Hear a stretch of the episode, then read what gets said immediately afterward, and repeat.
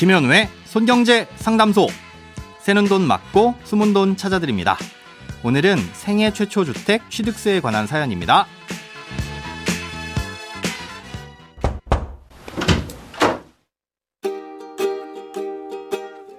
작년 1월에 생애 최초로 주택을 취득하면서 취득세 감면을 받았습니다.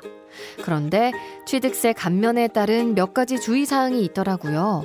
우선 주택을 취득한 날로부터 3개월 이내에 전입신고를 하고 실제로 거주를 해야 하며 이 기간 동안에는 집을 팔거나 세를 줘서는 안 된다고 합니다.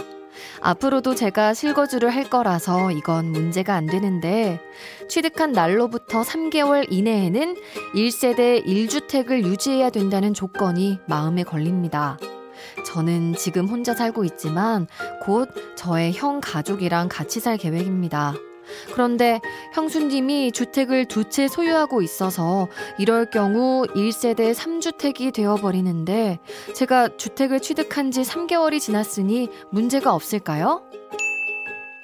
결론부터 말씀드리자면 사연자님은 3개월이 지났기 때문에 몇 주택이 되든 아무 문제 없으니 걱정 안 하셔도 되고요. 예, 취득한 지 3년이 되는 2025년 1월까지 그 집을 팔거나 세를 주시지만 않으면 감면받으셨던 취득세를 추징당하실 일은 없습니다. 예, 생애 최초로 주택을 취득하게 되면 여러 가지 혜택들이 있는데요. 대표적으로 디딤돌이나 보금자리론 같은 정책자금 대출 시 LTV를 완화해주는 것과 같은 금융지원과 취득세 감면과 같은 세제 혜택이 있습니다. 어, 이중 주택을 취득할 때 내야 되는 세금인 취득세를 깎아주는 혜택은 2022년 6월 21일 이후 취득한 주택부터 적용되는데요. 이 제도가 올해 3월부터 시행됐으니 그 사이에 집을 사시고 취득세 감면을 못 받으신 분들은 경정 청구를 통해서 세금을 돌려받으실 수 있습니다. 어, 이 취득세 감면은 주택을 취득하기 전후로 정해진 조건을 모두 충족해야 됩니다. 그런데 처음에 나왔던 조건과는 일부 달라진 점이 있으니 다른 청취자분들도 참고하시기 바랍니다. 예, 먼저 취득하려는 주택의 실거래 가격은 12억 원 이하여야 하고요. 본인과 배우자 모두 평생 동안 주택을 소유한 이력이 없어야 합니다. 아, 이때는 부모님과 같이 거주하는 세대라고 하더라도 부모님의 주택 소유 여부는 상관없이 부부의 주택 소유 이력만을 따져봅니다. 또 주택을 소유한 적이 있더라도 생애 최초로 보는 경우가 몇 가지 있는데요. 먼저 상속을 통해서 주택의 일부만 지분의 형태로 소유했다가 전부 처분한 경우엔 주택을 소유한 적이 없다고 보고요.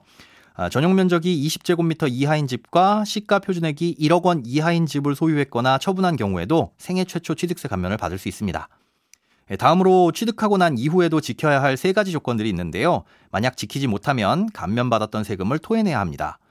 예, 첫 번째로 주택을 취득한 후 3개월 이내에는 전입신고를 하고 실거주를 해야 합니다.